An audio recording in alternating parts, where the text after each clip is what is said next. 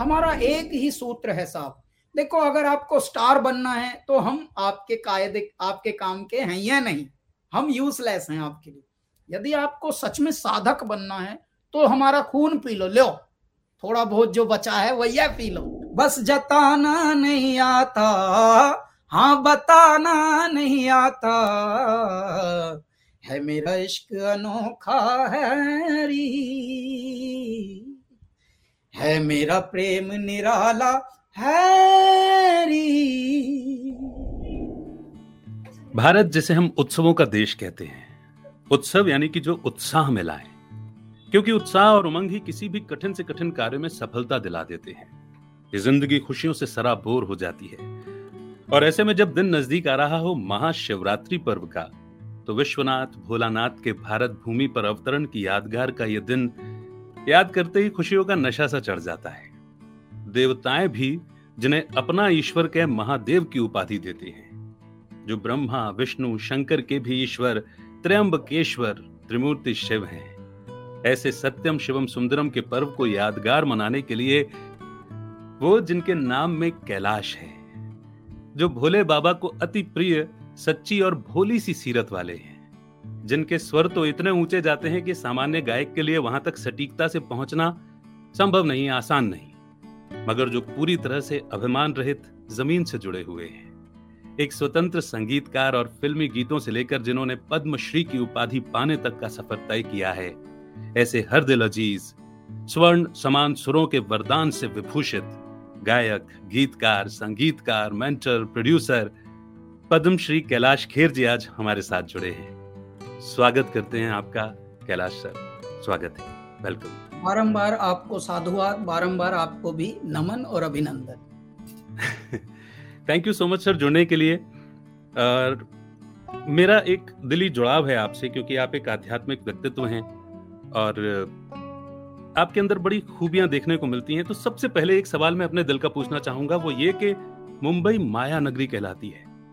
ऐसी महान, ऐसी माया नगरी जहाँ चारों ओर आकर्षण ही आकर्षण है, पर आपके चेहरे पर एक सुंदर भोलापन और एक विरक्तता दिखाई देती है।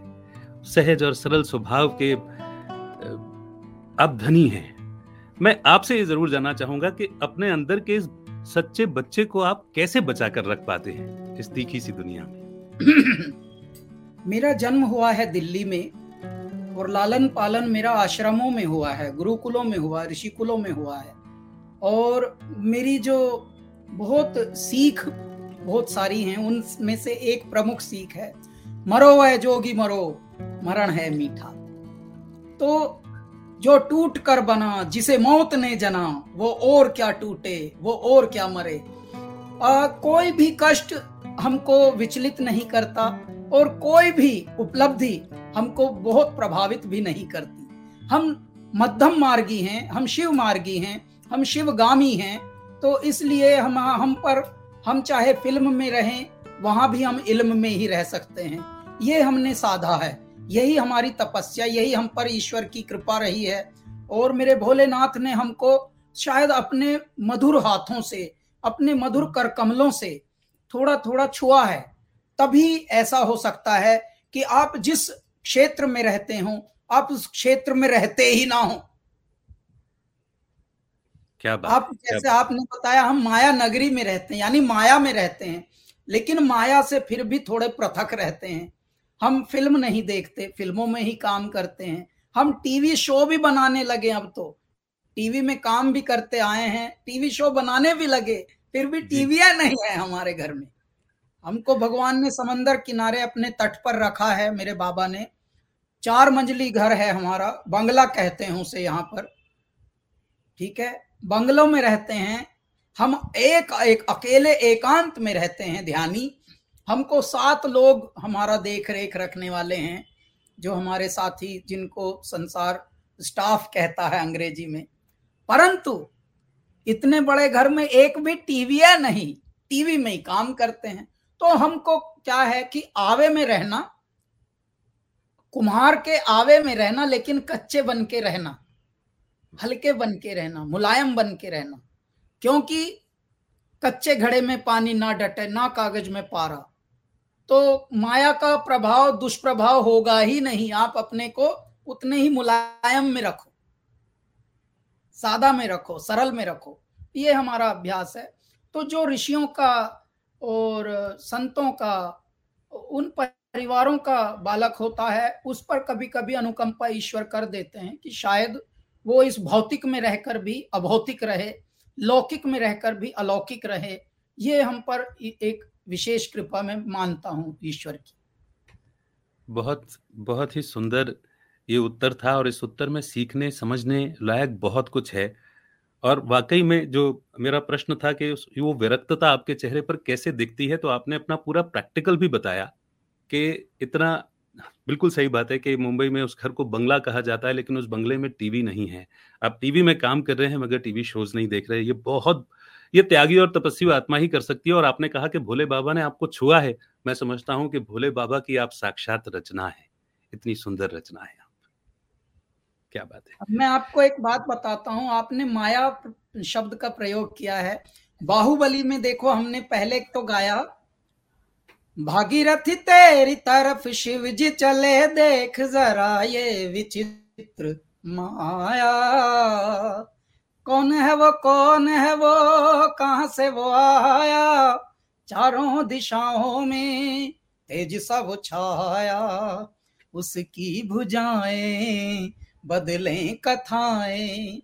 भागीरथी तेरी तरफ़ शिव जी चले देख जरा ये विचित्र माया। और उसके बाद बाहुबली और उसके बाद बाहुबली टू में देखिए। जहाँ जहाँ तेरे पाँव पड़े वो धरती अंबर हो जाए।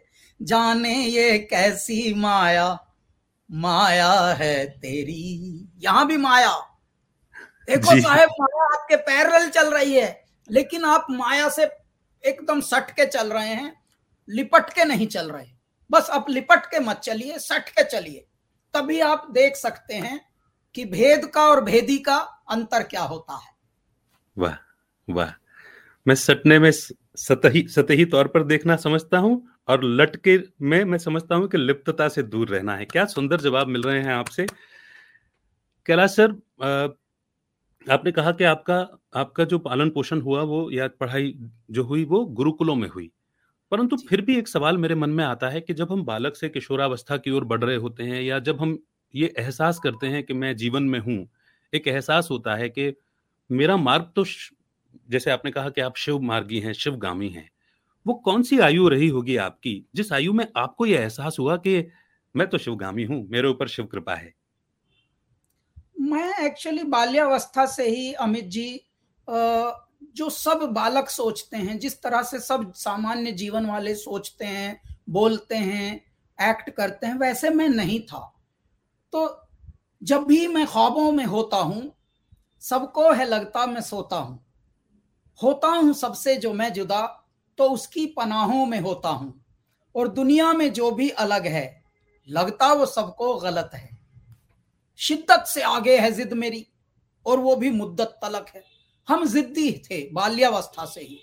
और जो। जिद्दी होते हैं जो अलग होते हैं थोड़े विलक्षण होते हैं जो भिन्न होते हैं उनकी बातें उनकी थोड़ा विशेषताएँ उनकी कुछ हरकतें वो थोड़ी अलग होती हैं सामान्य से। और वो कभी कभी इस कंडीशनड संसार में इस कंडीशनड दुनिया में एक्सेप्ट नहीं होते। क्यों? क्योंकि आप छोटे बालक होकर यदि बड़ी बात कर दें किसी बड़े को जो बड़ा है लेकिन मूर्ख है। और आपने बेबाक होकर उसे टोक दिया छोटे होकर भी। तो उस बड़े की तो अहंकार को आपने धक्का पहुँचा दिया ना। तो वो बड़ा या तो आपके ऊपर आघात करेगा या कुछ प्रतिघात करेगा या मान लीजिए अपशब्द बोलकर अपने अहंकार को मेंटेन तो, रखना चाहेगा। हम्म। परंतु ऐसे में हम देखते तो सब थे महसूसते तो सब थे मान लीजिए हैं हम छह वर्ष की आयु में परंतु लगता था ऐसा जैसे हम 600 वर्ष के हैं। अभी भी जैसे हम जितनी आयु में अब हैं हमें ऐसा लगता है हम उतने में सौ और जोड़ दो। तो हम उतने के हैं। अब जब हम ये सामान्यता किसी को बताते हैं मान लीजिए हम जब थर्टी के थे और यहाँ अपना करियर शुरू कर रहे थे कोई हमसे पूछता था क्या आयु है? मैं तीन सौ वर्ष बोल देता था। तो लोग हमें पगला समझते थे। आज भी हमें बहुत पगला समझते हैं लेकिन जो पगला समझते हैं उनको मैं इज़्ज़त देता हूँ कि थैंक गॉड आपने कम से कम वो तो समझा जो आपकी बुद्धि ने करेक्ट पकड़ा। वरना अपनी अपनी बुद्धि लगा के सब लगे हैं एक दूसरे को आंकने एक दूसरे पर संस्मरण टिप्पणियाँ लिखने। जबकि हम अपने पर ही लिखें टिप्पणियाँ यदि लिखनी हो तो वो किसी और पर लिखने की कोई आवश्यकता है या नहीं? क्योंकि हम स्वयं अपनी एक फ़िल्म है हम स्वयं एक ग्रंथ हैं हम स्वयं एक पुस्तक हैं। तो किसी और पर हम ज़्यादा ये नहीं करते। तो बाल्यावस्था में ही हम ऐसे विचार कुछ बताते थे जिससे मिसफिट होते थे हम समाज संसार में। तो हम तेरह वर्ष की आयु में घर छोड़ गए। हमारे अंदर एक बहुत बड़ा जुनूनी कोई रिबेलियस रहता था। जैसे ही दो चार बार हम पिटे, क्योंकि हमारे विचारों से कोई बात ऐसी हुई कि उन्होंने उनको पसंद नहीं आई जो आजू बाजू के लोग थे और पिटने में कभी कभी माता पिता ही नहीं होते। आजू हम्म। बाजू की दुनिया में भी वो अपने आप को समझते हैं वो भी आपके पालक ही हैं। तो वो भी हाथ रवा कर देते थे तो मुझे लगता था अरे यार ये गलत जगह है शायद हम ऐसी जगह गलत हैं जहाँ हम अपनी बात बताते हैं जिस ढंग से बताते हैं वो ढंग इनको पसंद नहीं इनको झूठ मूठ का ढंग पसंद है वो हम देंगे नहीं इनको। बिल्कुल सही। नकली हम देंगे नहीं और असली ये लेते नहीं। घी से पच नहीं रहा और डालडा हम इनको देंगे नहीं। क्योंकि झूठ मूठ की तारीफ़ हम बाल्यावस्था से ही नहीं करते थे किसी की आज भी नहीं करते। यदि हमें किसी को आज भी बताना हो कि आपके मुँह पे नाक लगी है तो हम एकदम बोलेंगे सीधे सीधे कि भैया आपके मुँह पे नाक लगी है। जरा देख ले। ये सच है। अपनी नाक बचा तो ये ये वाला जो अवेयरनेस ये जो जागृति ये जो चैतन्य प्राप्त होता है ये कुछ विलक्षणता का ही प्रतीक होता है। तो मुझे तब से ये एहसास हो गया अनुभूत अनुभव हो गया अनुभूति हो गई कि भगवान शिव ने शायद हमको कुछ अलग बनाया है अतरंगी बनाया है। क्योंकि जब मैं बाल्यावस्था में सुनता था कि वो उनका रूप ऐसा होता है भस्म लमा रमाए होते हैं हम्म। कपाल की यू नो कंठमाल पहने होते हैं और मृगशाला पहने होते हैं और बबूती हम्म। रमाए होते हैं कुछ बड़ा यू नो जंगली सा रूप होता है उनका। तो मुझे लगता था शायद ऐसा ही हूँ मैं क्योंकि मैं भी धूल भर भी लगा लूँ तो लगता था जैसे श्रृंगार कर लिया हो। ये बाल्यावस्था से ही हमारे अंदर था। और बात बड़ी बेबाक हम करते थे। बेबाक बात करने का जो मतलब होता है वो तभी हो सकती है जब आप नदी की वेग में हो। क्योंकि नदी होती है नहर बनती है। हमसे बनना बना नहीं जाता था। और सब लोग हम्म। लग रहे थे बनने में। किसी को खुश करने में लगे थे किसी को प्रभावित करने में लगे थे। रिश्ते भी ऐसे पाल रहा है संसार कि एक दूसरे को खुश करने में लगे हैं नकली नकली जबकि वो सब गलत है। अगर आपका बच्चा दूसरे सीढ़ियों से कूदे दो तीन साल का तो प्यारा लगता है। आपको लाड़ आएगा। पहली से कूदा फिर लाड़ आया। दूसरी पौड़ी से कूदा तो भी लाड़ा है। अगर वो दसवीं से कूदने लगेगा तो कान पे देने का मन करेगा आपका। क्योंकि आपको भी पता है कि भाई ये टांग वांग तोड़वा लेगा फिर अपनी पूरी फजीती होगी हॉस्पिटलों के चक्कर कटने पड़ेंगे तो ऐसा भी लाड़ किस काम का? जी, जी, तो हम थोड़े बेबाक और सत्य में रहते थे और ये शिव की कृपा के बिना हो नहीं सकता। हमसे ये दिखावे का प्रेम किसी से हो नहीं पाता। जैसे मैं आई लव यू नहीं कहता किसी को। क्यों? क्योंकि वो झूठ बात है। यदि वो आई लव यू होगा तो वो बिना कहे होगा, बिना कहे पता लग जाता है। सत्य। मैं मैं अपने आप को खुशनसीब समझ रहा हूँ, क्योंकि परमात्मा शिव ने मुझसे आपके परिचय में यही लिखवाया कि आपने अपने अंदर के सच्चे बच्चे को कैसे बचा करके रखा। आप पहले बेबाक नहीं थे, आप आज भी वैसे ही हैं, आज भी बेबाक हैं, आप आज भी सच्चे हैं और आज भी बच्चे ही हैं अंदर से। और जो आपने कहा ना कि अनुभूति हुई, प्राप्ति हुई तो ब्रह्मा कुमारी में भी हम कहते हैं कि जो उसको पा जाता है ना, उसको पागल कहती है दुनिया। तो आपका जीवन अपने आप में दिखा रहा है कि एक वैराग्य की भावना, एक आध्यात्मिक परिपक्वता आपको शुरू से ही प्राप्त हुई है। और ये बात और है कि शुरू में शरीर की कर्मेंद्रियाँ छोटी होती हैं, फिर बच्चा धीरे धीरे बड़ा होता है तो वो अभिव्यक्त कर पाता है अपनी भावनाओं को, जिस प्रकार से आपने किया। वाह! कमाल है आपसे जुड़ना, कमाल है आपको जानना। एक सवाल आया आपकी बात सुनते हुए कि जब ऐसी विरक्तता है, आपका जीवन ही हालाँकि कर्मयोगी जीवन है, जैसा कि आपके परिचय से मालूम चल रहा है कि आप कार्य कर रहे हैं, मगर परंतु उस कार्य में लिप्त नहीं है। उसी माया नगरी में है, परंतु सतही तौर पर उस पर उस पर काम कर रहे हैं। आपकी एक अलग दुनिया है, एक अलग प्रवाह है, नदी का वेग है, जो आपने कहा। फिर आपका इस फिल्मी दुनिया के संसार में फिल्मी संगीत की दुनिया में आना कैसे कैसे हुआ? ये ख्याल या ये ये ये कहानी ज़रूर जानना चाहूँगा। नहीं हम देखिए स्वयं लिखते हैं स्वयं धुन बनाते हैं स्वयं गाते हैं। हमारी लिखावट भी थोड़ी भिन्न है। हम बहुत अलग शब्द प्रयोग करते हैं मिट्टी में सने हुए शब्द प्रयोग करते हैं। अब ओ रंगीले हाँ रंगीले ओक से तो पीले जरा ओक से तो पीले। अभी यहाँ शहरों में किसी को पता ही नहीं ओक क्या है। क्योंकि यहाँ प्याऊ होती ही नहीं। तो जहाँ प्याऊ होती हैं वहाँ पता होता है कि सबके पास तो बर्तन होते नहीं तो जो हम हाथों का ऐसे बना के लप्पो पीते हैं उसे ओक कहते हैं। ठीक है? अब देखिए ओ रंगीले हाँ रंगीले ओक से तो पीले। हमने एक एल्बम का नाम अपनी का रखा था कैलासा चांदन में। हम चांदनी रात में कर सकते थे। इन द मून लाइट तो और भी आसान था लिखना। लेकिन हाँ हमने दोनों नहीं किए। न चांदनी रात किया ना moon in the moonlight किया। जबकि आसान था और बिकता वही है जो बड़ा सरल और आसान हो। जी। लेकिन हम आसानियों में नहीं। हम मुश्किलों में अभ्यासरत हुए हैं और मुश्किलों से ही हम उगे हैं। कठिनाइयों से उगे हैं हम। तो चांदन में चांदन क्यों? क्योंकि हमारी एक बुज़ुर्ग माता जी थी आ, उनको मोहल्ले में दादी कहा जाता था। वो बोलती थी कि बेटे आज तो चांदन रात है। आज तो बहुत चांदन महक रहा। आज तो चांदन रात है। तो वो जो चांदन उनके मुख से आता था वो हम हमारे हृदय में कहीं रुका हुआ था। तो हमने उस उस शब्द का प्रयोग किया। तो हम क्योंकि अपना लिखते हैं अपना कंपोज करते हैं अपनी कल्पनाओं का एक नाद बहता है मेरे अंदर बाल्यावस्था से ही।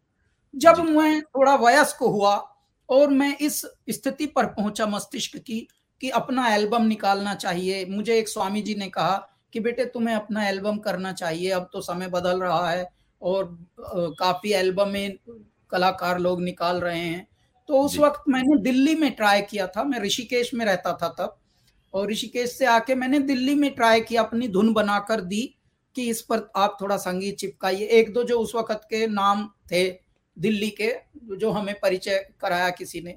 तो उसमें से हमें दलेर मेहंदी जी के साउंड की थोड़ी खुशबू आती थी तो वो मुझे नहीं करना था। जो पहले से हो रहा है वो मुझे करना ही नहीं।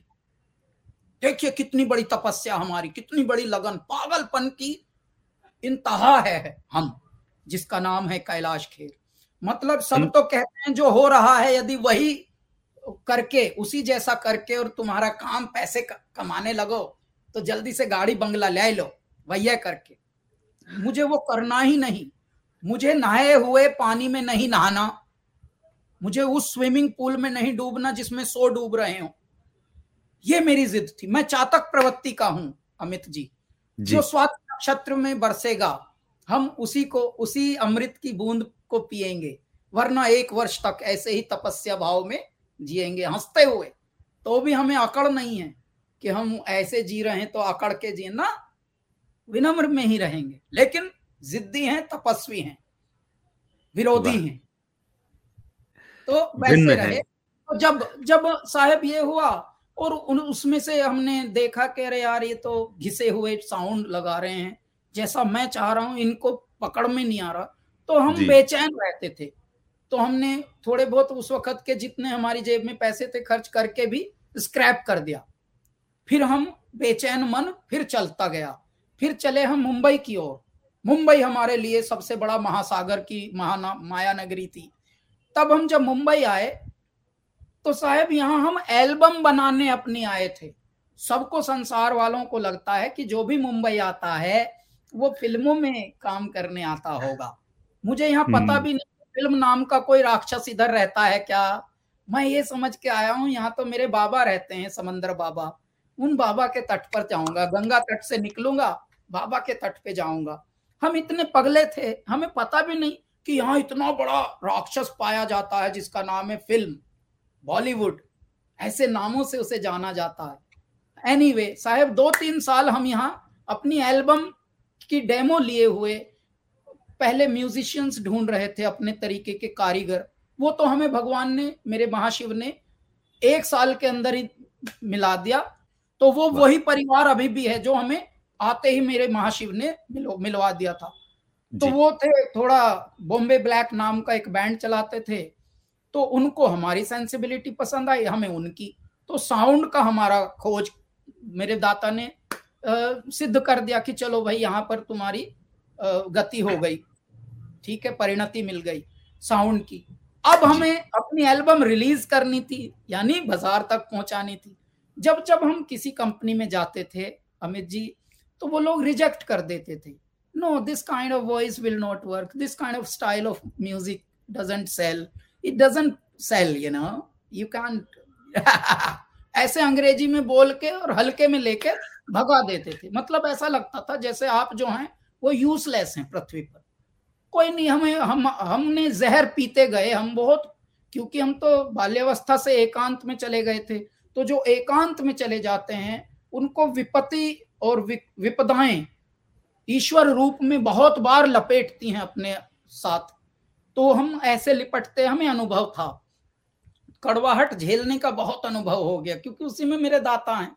बस ये है कि कड़वा होके आपको बाहर कड़वाहट नहीं देनी। कड़वाहट आप पीजिए, यदि आप सच्चे शिव मार्गी हैं तो। कड़वाहट पीजिए, बाहर आप विनम्र में ही रहिए।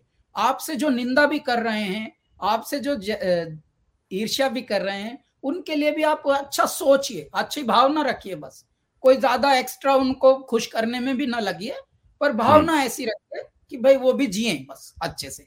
तो ये सब हम करते हुए हम आगे बढ़ रहे थे। जिन्होंने हमारे एल्बम को रिजेक्ट भी किया था तो मेरे मेरे बाबा ने मेरे भोलेनाथ ने मेरे महाशिव ने क्या पूरा एक जादू किया एक चमत्कार किया। कैसे किया अमित जी कि अचानक जिस दुनिया का हमें पता भी नहीं था उसका नाम है फिल्मी दुनिया। उसमें हमें एक गाना गवा दिस अचानक। वो था अल्लाह के बंदे। वो भी देखो भगवान शिव के भक्त से क्या गवाया? अल्लाह अल्लाह के बंदे हंस दे। अल्लाह के बंदे अल्लाह के बंदे हंस दे। जो भी हो कल फिर आएगा। ये गाना गवाइस। और जैसे ये गाना गवाइस बाबा ने बहुत सारे अवार्ड्स हमको दिलाने शुरू कर दिए बहुत सारे राइटअप आने शुरू कर दिए सेंसेशन बना दिया। तो नए नए हमें अवार्ड मिल रहे हैं नई नई कैटेगरी सुनने को आ रही नए नए तमगे मिल रहे हैं नई नई उपाधियाँ मिल रही। अच्छा इधर से एक टीवी में इंटरव्यू चल रहा है उधर से अखबार में चल रहा है। तो अचानक जैसे होता है कि आपकी रातों रात जैसे आप स्टार टाइप के बन गए हो। तो उस गाने ने ये परिणति की और जैसे ही वाड़वाग्नि की तरह ये प्रशंसा हमारी फैली पूरे जगत में तो अचानक हमको एक दिन कॉल आई या is this Kailash Kher yes, we are calling from so and so company record company, and we are now ready to release your album. Same people जिन्होंने हटाया था रिजेक्ट करके। अच्छा हम तब भी उनको ऐसे हल्के में ही, ज़्यादा उसमें नहीं ले रहे थे नॉर्मल में ले रहे थे।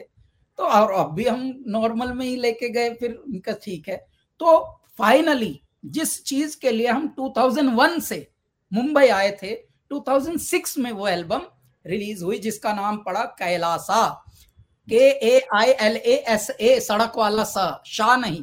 कैलासा मतलब होता है भगवान की स्थली भगवान शिव की स्थली स्थान आसन यानी कैलाश पर्वत पर जहाँ मेरे बाबा विराजमान हैं जिस स्थली पर उसका नाम है कैलासा। इसका अर्थ हुआ अलौकिक, अप्रतिम, दिव्य, अद्भुत। जो कहीं और ना हो, उसका नाम है कैलासा। कैलासा एल्बम पहली आई 2006 में। तेरी दीवानी उसका पहला गाना था। और उसके बाद तो आप सब जानते ही हैं कि कुल 12 साल की जर्नी में हमको पद्मश्री से ईश्वर ने विभूषित किया। और भारत सरकार का ये सर्वोच्च नागरिक सम्मान में फोर्थ चतुर्थ श्रेणी का सर्वोच्च नागरिक सम्मान है। तो अपने क्षेत्र में गायकी के क्षेत्र में हम सबसे अल्पायु वाले ये थे। इस सम्मान को प्राप्त करने वाले नागरिक बने। यस क्या बात है क्या तो बात तो फिर तो ये सब जर्नी हुआ यानी पहले आपके आपकी तकदीर में रिजेक्शन डिजेक्शन डिनायल्स अस्वीकार करना ह्यूमिलिएशन ये सब था उपेक्षाएँ थी।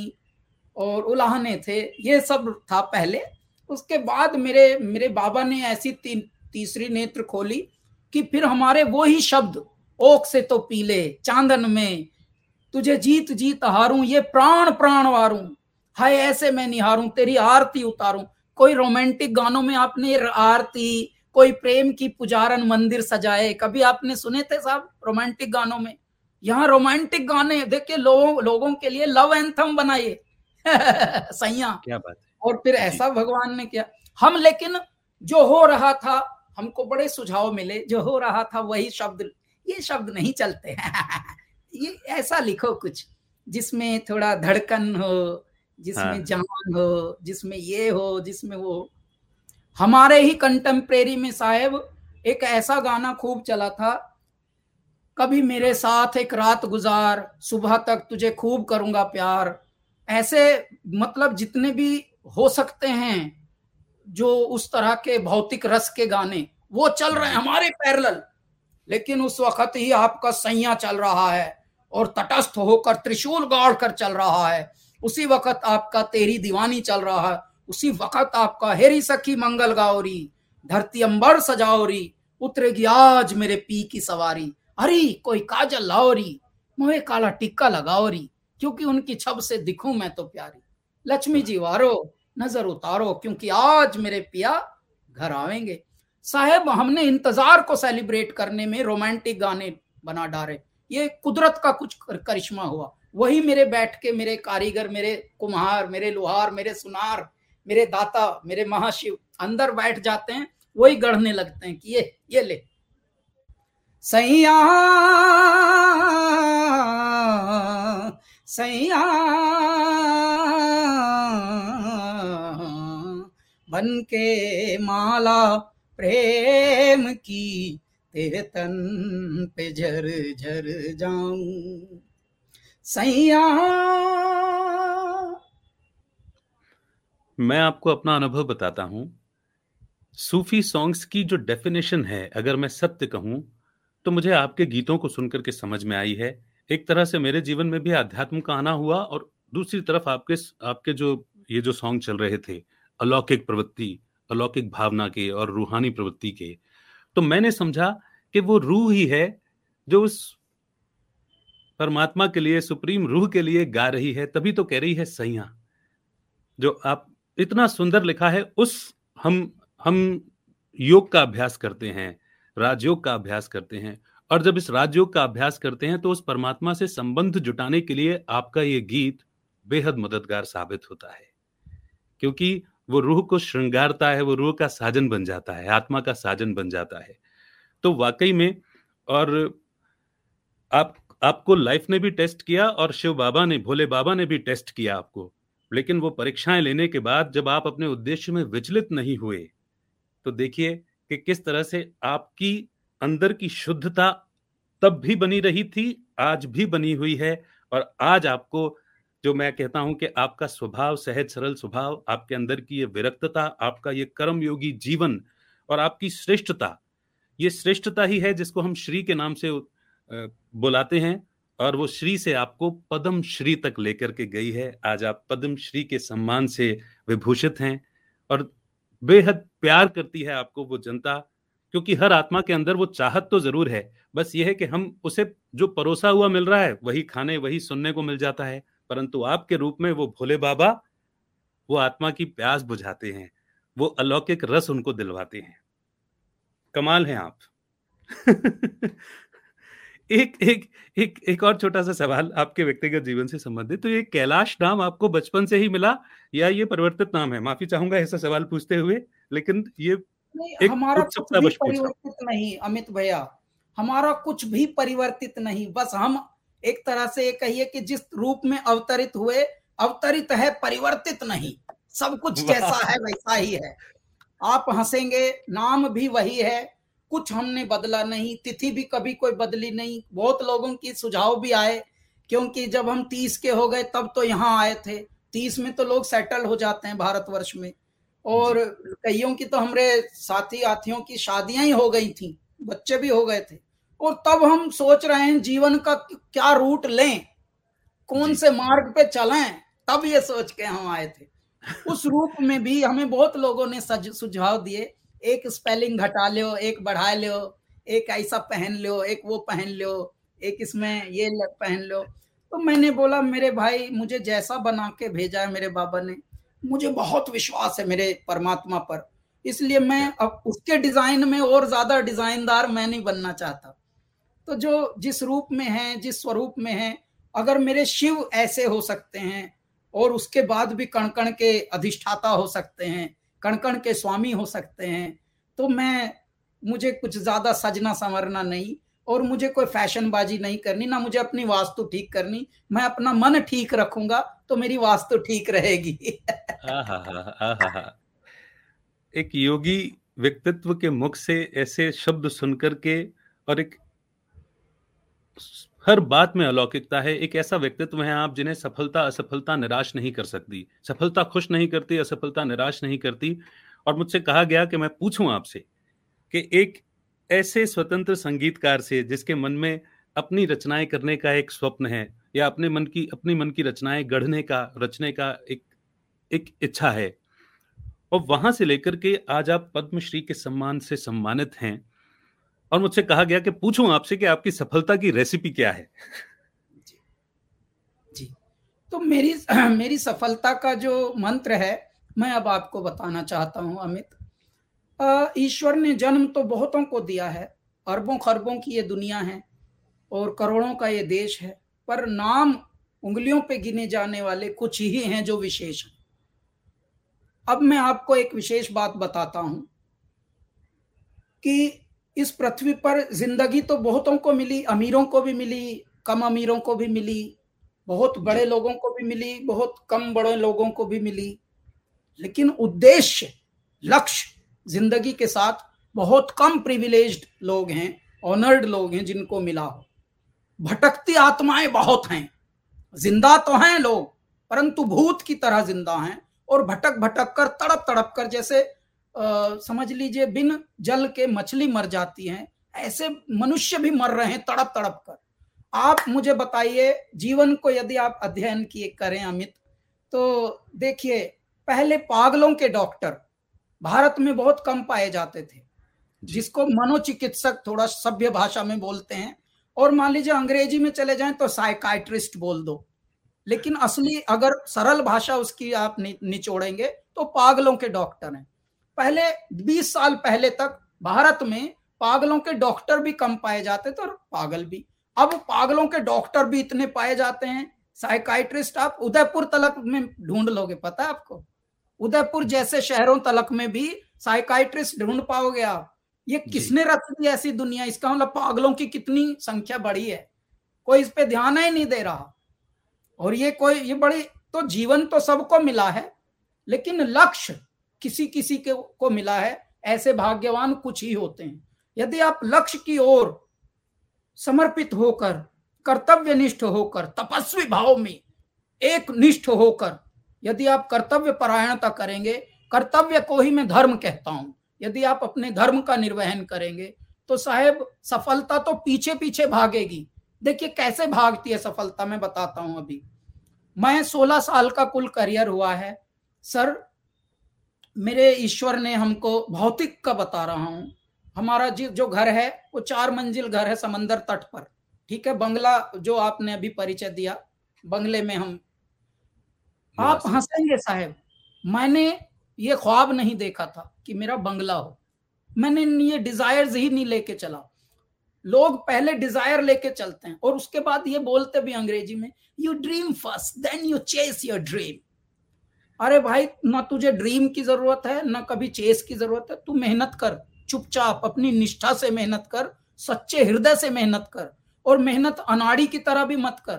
कि किसी और की दीवार ढा रहा है तो पता लगा मेहनत कर रहा हूँ मैं तो। ना, भाई ऐसी मेहनत कर कि भूख लगी है तो भूख खाना मत खा। लेकिन यदि खा तो ऐसी निष्ठा का खा कि तेरा खाना परमात्मा बोले ओ हो मेरा बालक तो बड़ा, बहुत ही प्यारा जिद्दी बालक है मेरा तो। अपने हाथ से खिलाए मेरा दाता आके आपको। देखिए, साहेब, भगवान ने जीवन बहुत लोगों को दिया है, लेकिन सब कुबुद्धि से ग्रस्त हैं। आप छोटे बालक की आप देखिए महिमा। माँ पिता कैसे उसके पीछे भागते हैं? ले बेटा लास्ट लास्ट बस एक और खा ले बेटा है? एक और है? लास्ट लास्ट मेरा बच्चा हाँ, ले ले ले। मेरे दाता भी यही करते हैं सर पर आपको छोटा रहना पड़ता है। आप ये बड़प्पन की बीमारी से जो ग्रस्त हैं सब मस्तिष्क में घूम रहे हैं बन बन के हृदय में रहना होगा। हृदय में यदि आप रहेंगे तो परमात्मा पीछे पीछे दौड़ दौड़ के खिलाएँगे आपको। क्योंकि प्रकृति ने तो उगाया ही आपको इसलिए ताकि आप पल सकें। वरना यदि आपको न रखना हो तो प्रकृति उगाएगी नहीं। ये बड़ी सेमेट्री है सर प्रकृति का एक बड़ा निज़ाम है। देखिए उगेगा उतना ही जितना व्यवस्था है। अच्छा मैं अब आपको बताता हूँ। पहले भूख आई या भोजन आया? ये बताने की समझने की ज़रूरत है। बताइए आप भी बताइए साहब आप भी एक थोड़ा अनुभव लिए हुए हैं। पहले भूख आई या भोजन आया? पहले भोजन। अब देखिए आपका मन जो है उसने उचित रास्ते की ओर उत्तर दिया। पहले भोजन मेरे ईश्वर ने पहले प्रबंध किया है पहले उन्मूलन दिया है समस्या बाद में दी है। लेकिन ये मस्तिष्क जो है राक्षसी मस्तिष्क दैत्याई मस्तिष्क ये घुमा रहा है सबको। और सब विपदा से डर जा रहे हैं। विपत्तियों से वहीं सरेंडर कर दे रहे हैं। और सबको यही एक आरती गानी होती है कि सुख संपत्ति घर आवे, कष्ट मिटे तन का। यानी भगवान से वन साइड अग्रीमेंट कर रहे हैं। भगवान को आप समर्पित होकर ये कहिए, परमात्मा whatever is our balance sheet says आप you know we will not please influence anything of your Nizam your system. आपका जो विधि का विधान है हम उसको इन्फ्लुएंस नहीं करेंगे। प्लीज़ आप देख लीजिए जो भी हमारी बैलेंस शीट बोल रही है अगर हमारे क्रेडिट का स्कोर अच्छा है तो आप उसके अकॉर्डिंगली चलिए वरना अगर हमारी टांग टूटनी है तो आप जो भी आपके यहाँ पर है तोड़ तोड़ दीजिए। तो आप ऐसा उस, उस रूप में यदि आप रहेंगे तो आप निश्चित ही ऑनेस्ट हैं परमात्मा के लिए। प्रकृति के लिए। हमारी सफलता की कुंजी यही है, सर। हम निष्ठा से मेहनत करते गए, भूख थी और मेरे सामने बहुत बहुत भोजन थे। मैं चोरी कर सकता था, मैं गलत हो सकता था, मैं ऐसे वलनरेबल स्टेज में था कि मैं थोड़ा सा बहक जाता तो न जाने कहाँ से कहाँ पहुँच सकता था, लेकिन वहाँ भी मैं रुका। तो सिर्फ़ मेहनत करनी है, ऐसा भी नहीं। सिर्फ़ भगवान की शरण में रहना है ऐसा भी नहीं। भगवान की शरण में रहने का मतलब है और कड़क तपस्या और हम्म। कड़क विधान और कड़क चैनल। भूख लगे और आपको फ्री में कहीं से लालच के साथ कुछ मिल रहा है? नहीं बिल्कुल नहीं। त्याग दो। आपको गलत कुछ करने को मिल रहा है आसानियों के लिए कि बहुत आसान हो जाएगी ज़िंदगी। थोड़े दिन का किराया बच जाएगा दो महीने इधर रहने को मिल जाएगा थोड़ा ये कर लेता हूँ। बिल्कुल नहीं। तो जब आप ऐसे निष्ठावान होते हैं तो भगवान भागते हैं आपके पीछे दौड़ते हैं। ले बेटे ये भी ले ले बेटा। आ, आ, ऐसा चलता है फिर। तो अचानक आपके पता लगा सामने कोई बड़ी गाड़ी है खड़ी है कि ये आपाए की है आज से। पता लगा कोई घर है खड़ा है। बाबा लिए खड़े हैं मेरे दाता। सदा वही होकर रहता जो परम पिता चाहता है और भक्तों के प्रभु दुख हरने को सबके घर जाता है। घंटी बजाते हैं बाबा। मेरे भोलेनाथ। बोलते हैं हाँ बच्चा का का हैरो है ऐसे पूछते हैं कार मोड़ा का हैरो है वाह वाह वाह वाह। तूने क्या कर डाला? मर गई मैं मिट गई मैं। हो, हो जी हाँ जी हो गई मैं। तेरी दीवानी दीवानी तेरी दीवानी। दीवानी। कितनी सच्ची बातें हैं और कितनी अच्छी बातें हैं। वो फिल्मी डायलॉग है ना, कि आपकी बातें बड़ी अच्छी लगती हैं। तो वो आपके ऊपर बड़ा सटीक लगता है कि आप तो सच कह देते हैं अच्छा लग जाता है। सिंपल सी बात है। और मैं झुकेगा नहीं जो आजकल चल रहा है ना। आपने अपने जीवन, आपने अपनी सफलता के माध्यम से ये दर्शाया है कि आप जीवन मूल्यों से, आपने अपने जीवन मूल्यों से कोई समझौता नहीं किया। बिल्कुल सही कहा आपने कि आप चाहते तो आपके सामने भोजन पड़ा था चोरी कर सकते थे। कहने का मतलब ये है कि आप अपने मूल्यों से समझौता करके जिस तरह के गीत सर आज भी देखो आज हम जिस स्थिति पे अमित जी बहुत बड़े बड़े अब तो कारोबारी लोग बड़े बड़े उद्यमी लोग बड़े बड़े पैसे वाले लोग भी हमको अलग अलग सुझाव देते हैं। अब हम अलग श्रेणी के लोग हैं तो अब वो सोचते हैं अच्छा अब इनसे थोड़े बड़े बड़े लालच फेंक के देखो छोटे लालच में ये घिरे नहीं तो। तो अब हम बड़े लालच से भी नहीं वैसे ही रहते हैं। मान लीजिए हमको वो बोल रहे हैं कोई बहुत बड़े लालच देकर ये कर लो सर इसमें साथ में हम लोग जॉइंट वेंचर में ये कर सकते हैं वैसे।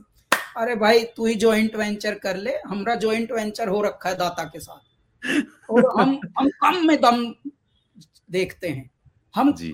हमें देखिए बहुत दुनिया में लोग हमें चाहते हैं हमें मिलते हैं हम बहुत कम को मिलते हैं लेकिन कम में दम होता है। बिल्कुल सही। तो इसलिए हम कम में संतोषी मन है। संतों के आगे कौन चीज़ बादशाही? और बादशाह के नौबत बाजे पातर फिरे उमाई और संतों के हैं अनहत बाजे सुन सुन मस्ती छाई रे। संतों के आगे कौन चीज़ बादशाही? क्या बात है क्या बात है।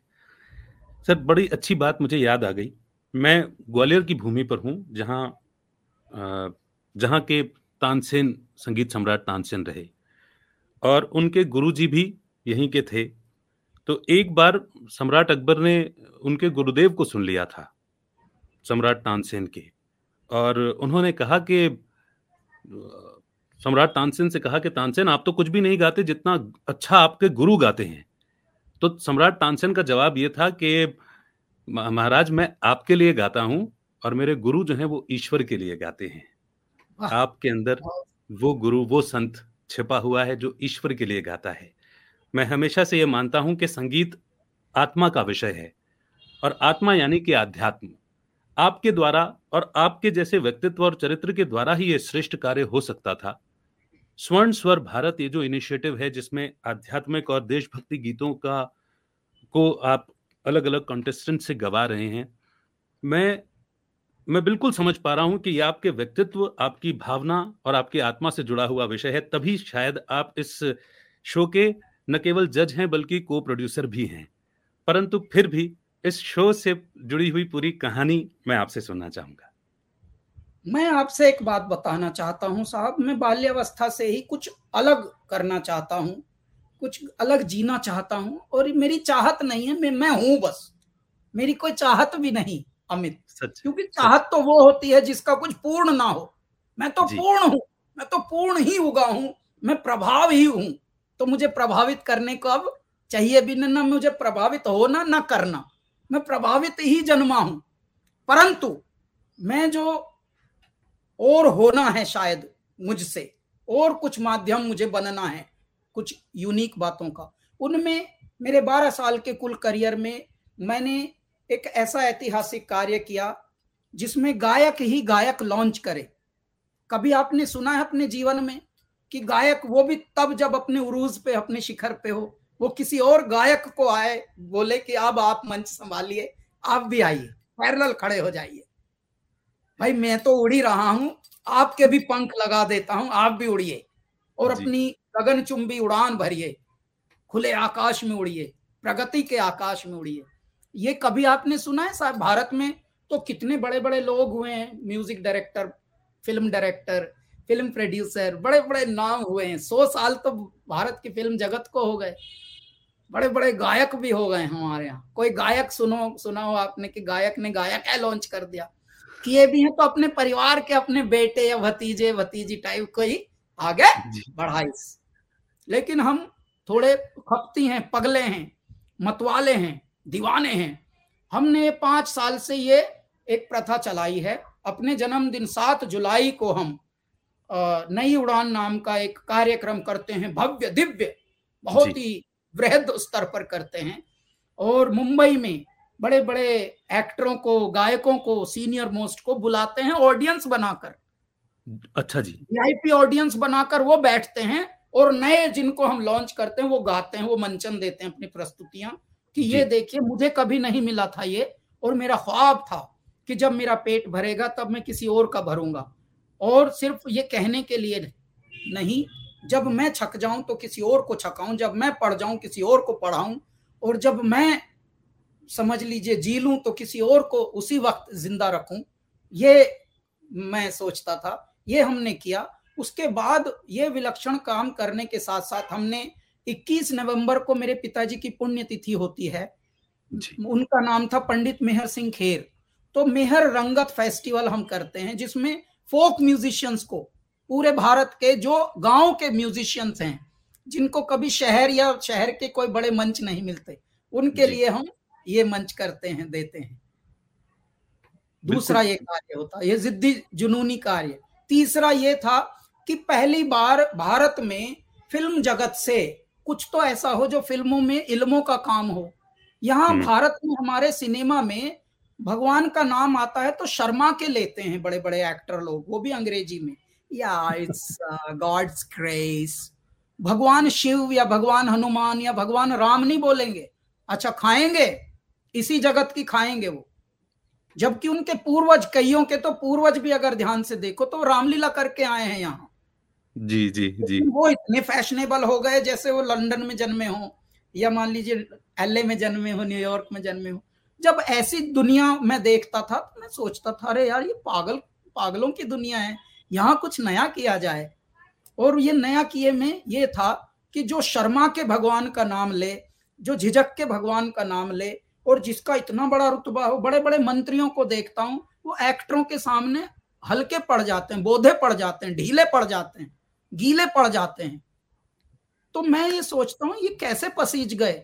इनको इनके अंदर का तो जो एक प्रभाव होना चाहिए वो ऐसा तटस्थ प्रभाव होना चाहिए। इनके स्वभाव में तो देश बड़ा है देश की संस्कृति बड़ी है ये भी झुक गए। यहाँ तक कि बड़े बड़े संतों को मैं देखता हूँ कि वो एक्टरों के सामने अपने को हल्का मान लेते हैं। तो देखिए हम्म। हमारे देश में कितनी बड़ी बीमारी इस पृथ्वी पर है। तब मेरे हृदय में ये था कि क्यों ना हम एक ऐसा करें कि जिसका इतना सॉफ्ट पावर है ये फ़िल्म दुनिया। फ़िल्म दुनिया से क्यों ना हम आध्यात्म को एक ऐसा स्वरूप लेकर आए, जिसका नाम बना स्वर्ण स्वर भारत, जो मैं आपको ये बताता हूँ, हज़ारों साल पहले की संस्कृति में मेरे भारत की, कोई लोग बीमार नहीं होते थे। सब स्वस्थ होते थे, बिना किसी चिकित्सालय, बिना किसी हॉस्पिटल के। हज़ारों साल पहले भारत में सब लोग शिक्षित होते थे बिना किसी विश्वविद्यालय बिना किसी बहुत बड़े कॉलेजेस के। ये क्या था मेरा भारत? हर भा, भारत के हर घर में एक आध्यात्म की कथाएँ होती थी कहानियाँ होती थी और आध्यात्म के संगीत होते थे। हज़ारों साल पहले मेरे भारत में हर घर में ऑर्गेनिक खाना होता था परिश्रम लोग परिश्रमी होते थे। जो भी खाता था उस वो शरीर का परिश्रम बहुत करता था। मेरी माँ स्वयं हम तो दिल्ली के जन्मे हैं। मेरी माँ हम्म। ब्रह्म मुहूर्त में उठकर पहले ऐसे अनाज को पीसती थी चक्की पे। हमारे घर में थी चक्की। और मैं माँ को देखता था मेरी माँ के ये जो बाहुबल थे ये बहुत ही भुजबल ये बहुत सुदृढ़ होते थे मेरी माँ के। और मेरी माँ इतने बड़े परिवार को भोजन बनाना और स्वयं से सब कार्य करना तो जो शरीर परिश्रम करता है वो शरीर सुगठित सुगठित होता है, उसका सौष्ठव बचा रहता है और वो कभी बीमार नहीं होते। तो अचानक मेरे भारत को क्या हो गया? उम्र घट गई है, जहाँ हर तीसरी दुकान पकौड़ियों की, चाट की और मिठाइयों की होती थी, वहाँ हर तीसरी दुकान अब केमिस्ट की हो गई, मेडिकल स्टोर। या तो मेडिकल स्टोर दिखेगी, या आपको बहुत सारे गुटके, पान, मसाले, चिप्स वो ऐसा वाला दिखेगा ताकि इधर से आप बीमार होइए इधर से आप दवाई लीजिए। तो ऐसे मेरे भारत को समझाने के लिए टीवी तो सब देखते ही हैं। क्यों हाँ ना हम पुरानी ही तस्वीर दिखा दें भारत की कि भारत में ये होता था कथाएँ होती थी और गाना होता था संगीत होता था आध्यात्म का। ये लो अब मैं आपको बताऊँ एक बहुत ही विकट बात अमित बाबू कि जो हमारे संगीत वाद्य बजाने वाले हैं उन तलक को बहुत भारी पड़ता है क्योंकि अभ्यास ही नहीं है उस तरह का। भाई फिल्मी ही गानों का रट जलेबी के ऊपर जलेबी बनाते हुए ही तो बन रही हैं सारे रियलिटी शो। कुछ भी नया कोई सोच ही नहीं पाया। अब जब बेसिक की ओर मुड़े तो कंटेस्टेंट को भी समझ आया कि no it's not so easy सुख के सब साथी दुख में न को तो जब वो सिंपल चीज़ें और गहरी चीज़ें आ रही हैं तो उस तरीके को बन मेंटेन करना, बनाना, सजाना, तब समझ आ रहा, अरे यार, हमने तो बेसिक को भूल ही गए थे, हम तो कॉम्प्लिकेटेड में ही घूम रहे थे। तो अब समझ आ रहा है सब कि बेसिक कितना सुखदायक है। मूल कितना सुखदायक है। तो ये स्वर्ण स्वर भारत उसी का एक मूर्त रूप है। उस कल्पनाओं का कि पुराने भारत पुरानी संस्कृति को आप लौटाइए ताकि बीमार ना होइए मेरे भारत। मेरे भारत में बीस साल में हार्ट अटैक आने लगे। पागलों की इतनी दुकानें खुल गई पागल खानों की पागल के चिकित्सक। अंग्रेज़ी में बस नाम हो उसका हो रहा है तो लोगों को लग रहा है ओ हो हो ये कुछ अलग है बीमारी है। अरे नहीं पगलो तुम्हारी लाइफ स्टाइल बदल गई है तुम्हारा समर्पण बदल गया। तुम थोड़े तपो भाई हम कैसे घरों से आए हैं? हमारे दादाओं को, दादियों को जब पढ़ लेते हैं तो आधे तो हम वैसे ही ठीक हो सकते हैं कि हम ऐसे लोगों के वंशज हैं। तब तो हमें शर्म आनी चाहिए कि हम जल्दी से हिम्मत हार रहे हैं। हिम्मत नहीं हारनी। साहेब, एक शरीर मिला है, जब एक ही मिली है ज़िंदगी। सोच मत, चाहे आर हो या पार हो, तूले जान, वो असल जान है। जिसकी जान पे ही सो सो जान निसार हो। तो सर, ऐसी भी तो जान है जिनकी जानों पे सो सो जान निसार होने को तैयार हैं। वो तो आपको अपने से बनाना होगा स्वयं को बनाना होगा सारे। ईश्वर ने बनाया है लेकिन जिनके ऊपर जिनके पास लक्ष्य होता है वो फिर लक्ष्य की प्राप्ति कर डालते क्या बात है क्या बात है। कैलाश सर आपसे बातचीत करना ना मतलब मैं बता नहीं सकता कि आत्मा कितनी तृप्त हो रही है। हाँ। क्योंकि आप एक ऐसे संगीत की प्रतिभा से धनी व्यक्तित्व हैं जिनसे गाने न सुने जाएँ तो मुझे मेरे श्रोता दर्शक भी कहेंगे कि भाई क्या कर रहे हो? ये अन्याय हमारे साथ मत करो। आपको इम्प्रोम्प्टू एक लाइन सुनाता हूँ। प्लीज़ देह नैन बिन चंद्र रैन बिन दरिया लहर बिना हो सागर ठहर बिना। हे तू नदिया मधुमाती, तू हवा बन इठलाती, हम धूप की चट्टाने, तू हंस हंस पिघलाती। है मेरा इश्क अनोखा है री है मेरा इश्क अनोखा है री बस जताना नहीं आता हाँ बताना नहीं आता। है मेरा इश्क अनोखा है री है मेरा प्रेम निराला है री वाह धन्य है हम। मैं अगले गीत के लिए तो निवेदन इस एक सवाल के बाद करूँगा ही करूँगा। स्वर्ण स्वर भारत में प्रतिभागियों का चयन फिर किस आधार पर होता है? क्योंकि जब आपने कहा कि संगीत, जो संगतकार हैं, वो तक उन, वो असहज हो रहे हैं क्योंकि वो बेसिक से थोड़ा सा दूर हो गए और झांकी में ज़्यादा आए, अगर मैं इन सरल सरल शब्द देना चाहूँ तो। तो जो प्रतिभागी आ रहे हैं, जो इतना सुंदर सुंदर गा रहे हैं, प्रस्तुतियाँ दे रहे हैं, इन प्रति, इन प्रतिभागियों तक ये सूक्ष्म संदेश पहुंचाना, भारत की संस्कृति को पुनर्जीवित करना और उनसे वो गीतों को निकलवाना और उनका चयन ये किस प्रकार से हो रहा है?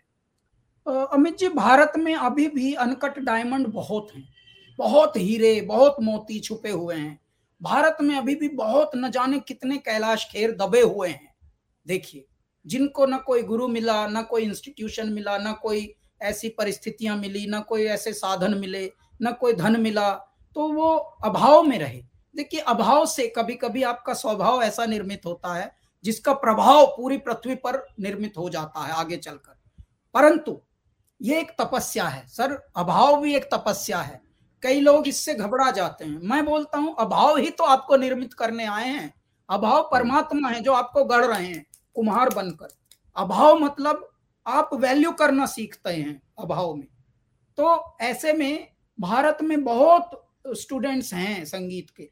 हमारा एक ही सूत्र है साहब देखो, अगर आपको स्टार बनना है तो हम आपके कायदे, आपके काम के हैं या नहीं? हम यूजलेस हैं आपके लिए। यदि आपको सच में साधक बनना है तो हमारा खून पी लो। लो, थोड़ा बहुत जो बचा है, वही पी लो। हम ऐसे तत्पर रहते हैं। क्या बात है। इस बात से मुझे एक बात याद आई कि शायद अगर मैं सटीक हूँ तो आप अपनी स्वयं की एक ऑनलाइन ऑफलाइन म्यूज़िक एकेडमी भी लॉन्च कर रहे हैं। या कर चुके हैं अगर मैं गलत नहीं हूँ तो। चुके हैं शायद चुके हैं। तो उसका फ़ायदा वाह ये तो बड़ी खुशी की बात है कि आप जैसे मेंटर उस आपकी ऑनलाइन और ऑफलाइन म्यूज़िक एकेडमी के माध्यम से सभी संगीत की साधना करने वालों को मिल जाएँगे। लेकिन संगीत के साधक इसके लिए कैसे संपर्क करेंगे और उनको क्या विशेष फ़ायदा होने वाला है? देखो साहब सुनो अमित जी ये बड़ी गहरी आपने बात बोली है। आज तक भारत में बड़े बड़े संगीत के विद्यालय खुले हैं, लेकिन आज भी जब अमीर आदमी पढ़ाने अपने बच्चों को भेजता है तो तो या तो बार्कले में भेजता है या ट्रिनिटी में भेजता है, स्टैमफोर्ड भेजता है, अमीर आदमी। और गरीब जो है, वो विद्यालयों में शास्त्रीय संगीत गुरु जी के चरणों में प्रणाम करके अच्छा बीस बीस साल सीखे हैं बेचारे, फिर भी वो भेज दिए जाते हैं खुले सांड की तरह। बीस साल सीखने के बाद उनको एक नई बीमारी लगती है भाई क्लासिकल की तो कोई ज़्यादा जगह नहीं है फिल्मी गायक बनना पड़ेगा। जब वो फिल्मी आते हैं तो यहाँ बैक टू बेसिक्स में स्ट्रगलर बनते हैं। कोई उनके लिए कोई विधि विधान कोई गाइडेंस कोई इंस्टीट्यूशन कोई रजिस्ट्रेशन सेंटर कुछ है या नहीं? हम इस मिथ्या को भी तोड़ने वाले हैं। तो हमने हम क्योंकि जुनूनी है ना, हम जो भी कार्य करेंगे, वो मीनिंगफुल करेंगे। हम जलेबी के ऊपर जलेबी बनाएँगे नहीं, एक और दुकान खोल के बोलेंगे नहीं, ये विद्या का मंदिर है। अरे भाई, इस मंदिर से तो बेचारे मरे हुए लोग ही निकल रहे हैं फिर। वो नहीं हमें करना था। तो हमने कर्ज में लेकर, कर्ज में लेकर बहुत सारा अपना जीवन, और यहाँ एक बिल्डिंग बना रहे हैं, बहुत तगड़ी, जिसका नाम होगा कला धाम के K A L A. Kailash Kher academy for learning art देखो बड़े नाम का छोटा भी परमात्मा ने क्या बनाया? कला। Kailash Kher academy for learning art K K A L A तो जो। फ़िज़िकल बनेगा विद्यालय जो हम यहाँ सागर तट पर बना रहे हैं चार साल से बन रहा है तगड़ा बन रहा है ऐसा जैसे स्टैमफोर्ड का ही कोई बिल्डिंग बन रही हो बुटीक ठीक है सर ये तो हुआ हमारा यहाँ का जुनून। यानी कर्जा लेके ये नहीं कि गवर्नमेंट से हम जा जाके चापलूसी कर करके और वो ना हमें कुछ करना ही नहीं किसी से एहसान कभी लेना ही नहीं। हम ऐसे जीना चाहते हैं बिना एहसान और बिना किसी के ज़्यादा गॉड फादर हम क्योंकि परमात्मा सबका महादेव मेरे सबके बापों के बाप हैं गॉड फादरों के फादर हैं। तो मैं मैं होकर कैलाश होकर अगर मैं किसी की ठोडियों में हाथ डालूँगा तो मेरे बाबा हंसेंगे मुझ पर। कि पगले तुझे तो मैंने शेर बना के राजा बना के भेजा था तू प्रजा बना के क्यों घूम रहा है किसी के? तो एक तो हमने ये कार्य किया है दूसरे हमने एक इसमें क्या विधि डाली है कि जो भी हमारी एकेडमी से दो साल तलक का कोर्स कर लेगा वो हम्म। न केवल स्वयं एम्पावर करेगा खुद को बल्कि वो लोगों को कार्य दिया करेगा लोगों को रोज़गार दिया करेगा ये हमने तोड़ा है। वो बिना सरकारी मदद के और बिना सहकारी मदद के। हम अपने में ही परमात्मा ने सक्षम किया है, क्योंकि एक जन्म मिला है तो इसको मैं सार्थक जीना चाहता हूँ। और मैं ये ये तोड़ना चाहता हूँ भरम कि 20-20 साल सीख के भी आप स्ट्रगलर बने ना। दो साल सिंसियरली हमारे यहाँ से कोर्स करिए, फ़ीस दे के करिए, लेकिन उसके बाद देखिए जैसे कैंपस रिक्रूटमेंट होती है, ऐसे ही अगर आपको यही ना लोग टुग लें क्योंकि आज भी भले भीड़ है दुनिया में एक से एक गायक घूम रहे हैं एक से एक संगीतकार घूम रहे हैं फिर भी सर दमदार कम घूम रहे हैं। क्यों? उनकी तपस्या में कमी है सिंसियरिटी में कमी ऑनेस्टी में कमी है।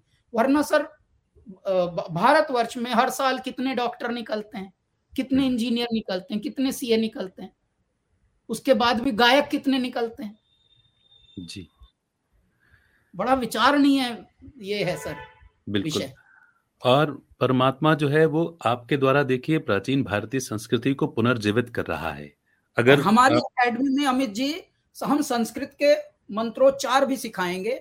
हम अपने वरिष्ठ प्रौढ़ों के लिए भी वरिष्ठों के लिए भी हमारे कोर्सेज हैं। जो मान लीजिए कोई दादा दादी अपने ग्रैंड चिल्ड्रन को छोड़ने आया क्लास में आओ आप भी सीखो। आप भी ऐसे फालतू में बैठ के व्हाट्सएप व्हाट्सएप मत खेलो। फेसबुक फेसबुक मत खेलो। आओ, आप भी सीखो, मंत्र पढ़ो यहाँ। तो हम लोग ऐसा कुछ करने वाले हैं। हमारा योग और नृत्य, एक स्टूडियो है, वहाँ पर आप योग और नृत्य सीखिए। और हम अपने ऐसे कोर्सेज बना रहे हैं कि बार्कलेज ट्रिनिटी स्टैमफोर्ड ऑक्सफोर्ड वहाँ के लोग आपके यहाँ आएँगे कि हमें भी ज्वाइंट वेंचर कर लो, हमें भी कर लो जी। हम नहीं जाएँगे। क्योंकि हमारे हमारे शब्दों में, हमारी कृत्यों में हमारे अर्थों में इतना तत्व है शिवत्व है कि वो आएँगे ही दौड़ के। ये तो हमारी पहली संततियों ने इस इस और कुछ किया नहीं ढंग का। इस हमारी संततियों ने चीयर्स करने में बस भटका दिया अपने आप को। तो हमें वो सब करना ही नहीं था। तो हम परमात्मा का चीयर कर रहे हैं। तो इसलिए रच रहे हैं। अब हमारी जो ऑनलाइन है वो लाइव भी है। वो भी कला डॉट इन है। K K A L A dot I N Kala dot in उस पर साहेब लगभग पचास एक स्टूडेंट जुड़ गए हैं दो महीने के अंदर। अभी दो ही महीने हुए हैं लॉन्च किए। जनवरी एंड में किया था। और अब जो है ईश्वर ने चाहा तो उसमें 200 के करीब एनरोलमेंट होने वाले हैं। वर्ल्ड वाइड सिर्फ़ भारत से नहीं सर। आ, मैं मेरा अगला वाक्य यही होने वाला था कि ये जो कला एकेडमी जो है ये केवल भारत के संगीत प्रेमियों के लिए नहीं भारत के संगीत साधकों के लिए नहीं बल्कि पूरे विश्व के संगीत प्रेमियों और साधकों के लिए ये उपहार है आपकी ओर से और भोले बाबा की ओर से। सर मैं आपको बताता हूँ देखिए इश्क जो है प्यार जो है लव जिसको हम बोलते हैं वो तो पूरी दुनिया को चाहिए। भूख वो तो पूरी दुनिया को लगती है। संगीत क्या है सर? संगीत एक हीलिंग मेथड है। एक बहुत ही तृप्ति का साधन है। संगीत जो है जो दुखिया, दुखी लोग हैं, उनके लिए सुख का संचार है संगीत। वो तो सर कोई नाइजीरिया में बैठा दुखी हो, उसको भी हील करेगा। ये लैंग्वेज का अधीन नहीं है संगीत। किसी एक भाषा का नहीं होता। ये नाद होता है। ये परमात्मा का, मेरे भोलेनाथ का नाद है। ये एक डमरू की गूंज है। इस गूंज से, इस पृथ्वी का निवारण होता है कष्ट का। तो ये तो पूरी धरती पर ही देखो दुख तो है। कोई अमेरिका में बैठा बेचारा वो भी दुखी हो सकता है। कोई पता लगा यूरोप में। आप इन इन पूरे देशों में देखेंगे हमने बहुत ट्रैवल किया इन देशों में। सब जगह दौलत तो है इंफ्रास्ट्रक्चर तो है उदासी बड़ी है। उसको अंग्रेज़ी में डिप्रेशन कहते हैं। तो अब जब आपके पास सब कुछ होते हुए भी और कुछ ना हो क्योंकि अगर आपको नींद के लिए गोलियाँ खानी पड़ रही पिल्स तो इसका मतलब आपका जीवन सुचारू रूप में है नहीं। तो उसके लिए भगवान ने संगीत बनाया है। और संगीत किसी एक सीमा में बंधा होता नहीं। तो K K A L A dot I N Kala dot in जो है वो लाइव है। वहाँ पे एनरोलमेंट पूरे वर्ल्ड से हो रहा है। कभी ऑस्ट्रेलिया से कभी यूएस से कभी यूरोप से कभी साउथ अफ्रीका से वो सब चल रहा है। भारत से भी चल रहा है। यहाँ तक कि शायद उदयपुर से भी हुआ है रजिस्ट्रेशन कोई। जी जी और जी. उसके बाद साहब जो हमारा कला धाम है जो फ़िज़िकल है यारी रोड पर, वो भी परमात्मा ने चाहा तो कुछ एक महीनों में वो भी होगा शिव। तो भारत को प्रत्यक्ष करने के लिए और भारत संस्कृति में, कलाओं में कितना संपन्न है, ये उसके लिए ये एक बहुत अच्छी नींव पड़ गई है। भवन भी बन गया है, आपने बताया, और पूरे विश्व से एनरोलमेंट भी होने लग गए हैं। एक बड़ी विशेष बात, आपने इसको कर्ज लेकर के शुरू किया, परंतु आप जैसा विशेष व्यक्तित्व जिनके अंदर चाहना तो है ही नहीं खुद के लिए। परंतु देने की भावना बहुत है और उसी देने की भावना ने ही आपको स्वर्ण स्वर भारत से भी जुड़वाया K A A L A academic dot in ये अकेडमी भी आपसे प्रारंभ करवाई और आपका कैलाश ट्रस्ट फाउंडेशन भी है।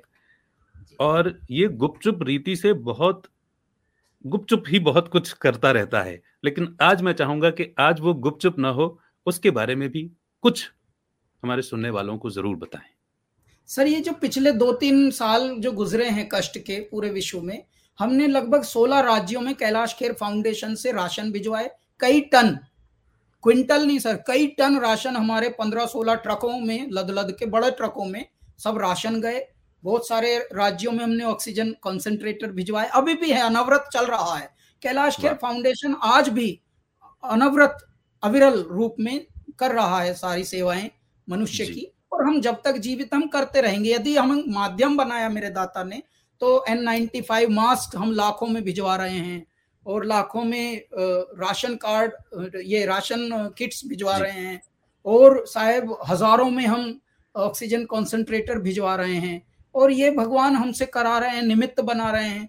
अब हमने तो अपने से जुनून लिया था लेकिन कुछ बड़ी बड़ी संस्थाएँ और हमारे साथ भी खड़ी हो गई जुड़ के कि चलो कैलाश जी हम भी आपका हेल्प करेंगे। तो राजस्थान में राजसमंद आपके निकट एक जगह है। हाँ। राजसमंद में भी हमने राशन भिजवाया है साहब एक ट्रक पूरा। और वो पूरे राजस्थान में बंटवाया राजसमंद की एमएलए हैं जी दीप्ति माहेश्वरी जी उन्होंने। जी। और वहाँ की एमपी हैं दिया कुमारी जी प्रिंसेस तो उन वो भी हमारे पारिवारिक मित्र हैं। मेरे यू you नो know, कष्ट वाले दिनों की बहुत प्यारी सखी हैं वो। तो एकदम पारिवारिक महारानी जी जो हैं अब तो राजमाता जी हो गई हैं पद्मिनी जी वो हमको अपना बालक मानती हैं मानस पुत्र। तो बहुत ही कुछ अच्छी चीज़ें जुड़ी हैं। तो हम ये सब कार्य करते रहते हैं सर। जो जो इस बार एक किन्नर को वो मिला है पद्मश्री आपने पढ़ा होगा जिन्होंने बलाएँ ली थी। राष्ट्रपति मैंने उनका वीडियो। तो हाँ। उन उस जो कम्युनिटी है उस कम्युनिटी को भी राशन हमने बंटवाया है सर। वाह वाह। मुझे स्वामी विवेकानंद जी की कही एक बात याद आ रही है कि शिव सेवा ही जीव सेवा है और आप शिवगामी शिव मार्गी अपने आप को शिव की रचना शिव के प्रभाव में शिव की छत्र छाया में लेकर मान करके आप अपने आप को चलते हैं।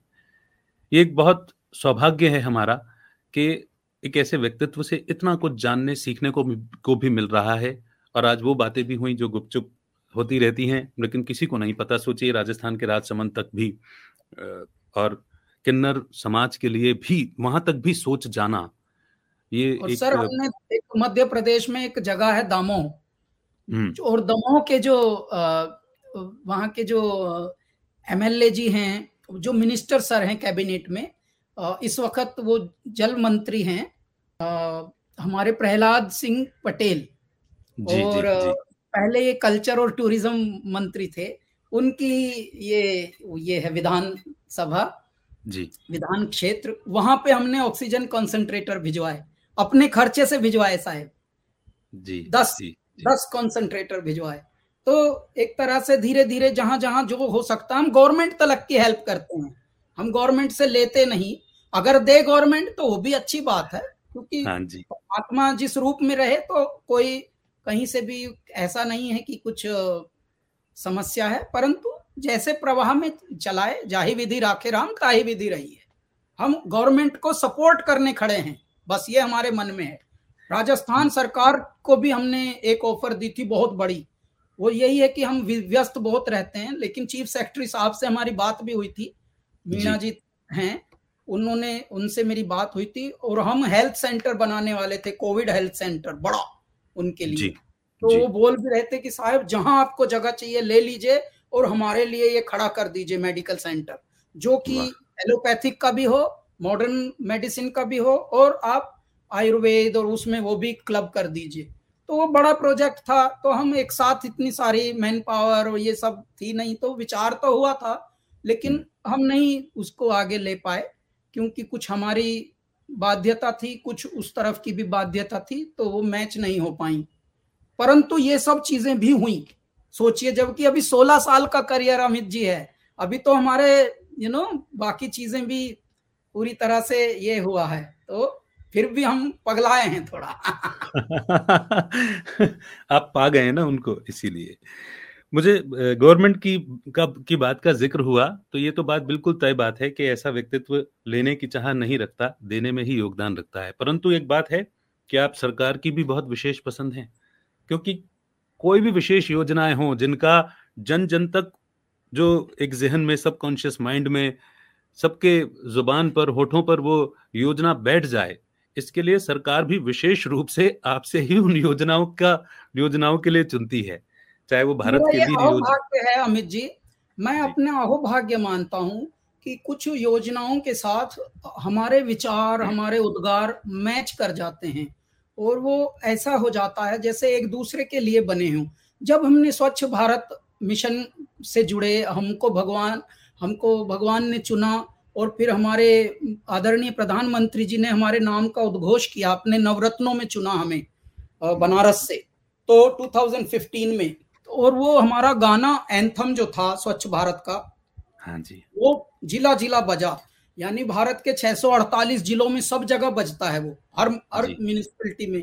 तो तभी से एक प्रथा चली कि जितनी भी योजनाओं में हमारी आवाज़ आई वो लोगों को छुई ज़रूर। हमने यहाँ हाँ। तक कि साहेब अभी जो वैक्सीनेशन हमारे सौ करोड़ जब हुए थे वो जो गाना गाया उससे भी लोगों में बहुत चेतना और जागृति आई। हमने वोट दो की एक एंथम बनाया था कि भैया वोट देने की अपील। तो उस वक्त जो निर्वाचन आयोग के आयुक्त सर थे उन्होंने हमसे ये कराया था और उसके बाद सर्व ज़्यादातर राज्यों में प्रतिशत बाहुल्य बढ़ा था वोटिंग का। तो असर होता है गानों का। बिल्कुल होता है और मैंने इसलिए कहा ना कि वो मन मस्तिष्क में ज़ुबान पर होठों पर वो योजनाएँ पूरी तरह से बैठ जाती हैं छप जाती हैं। हेरी सखी मंगल गावोरी, धरती अंबर सजावोरी, उतरेगी आज मेरे पी की सवारी।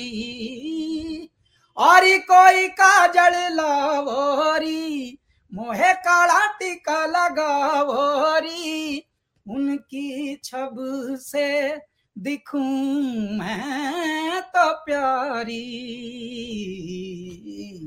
लक्ष्मी जीवारो नज़र उतारो आज मेरे पिया घर आएँगे क्या बात है क्या बात है। आइए ये बड़े सौभाग्य का विषय है कि आज आपसे इतनी विस्तार में बात हुई है परंतु चलते चलते यदि आपसे हाँ, अगर तो अधूरा हाथ जोड़ के बोली गवर जाती नो लोक बसाए बस्ती में आप बसे वीराने में अजी राम भजो जी राम भजो जी शिव का वंदन किया करो जी अगर बम बम बम बम बम बम बम बम बम लहरी अगर बम बम बम बम बम बम बम बम बम लहरी क्या बात है थैंक यू सर सभी श्रोताओं की तरफ़ से ब्रह्मा कुमारी इस परिवार की तरफ़ से आपका बहुत बहुत आभार। आपका स्वागत है। आपसे मिलने की प्रतीक्षा में है। जी हरिओम थैंक यू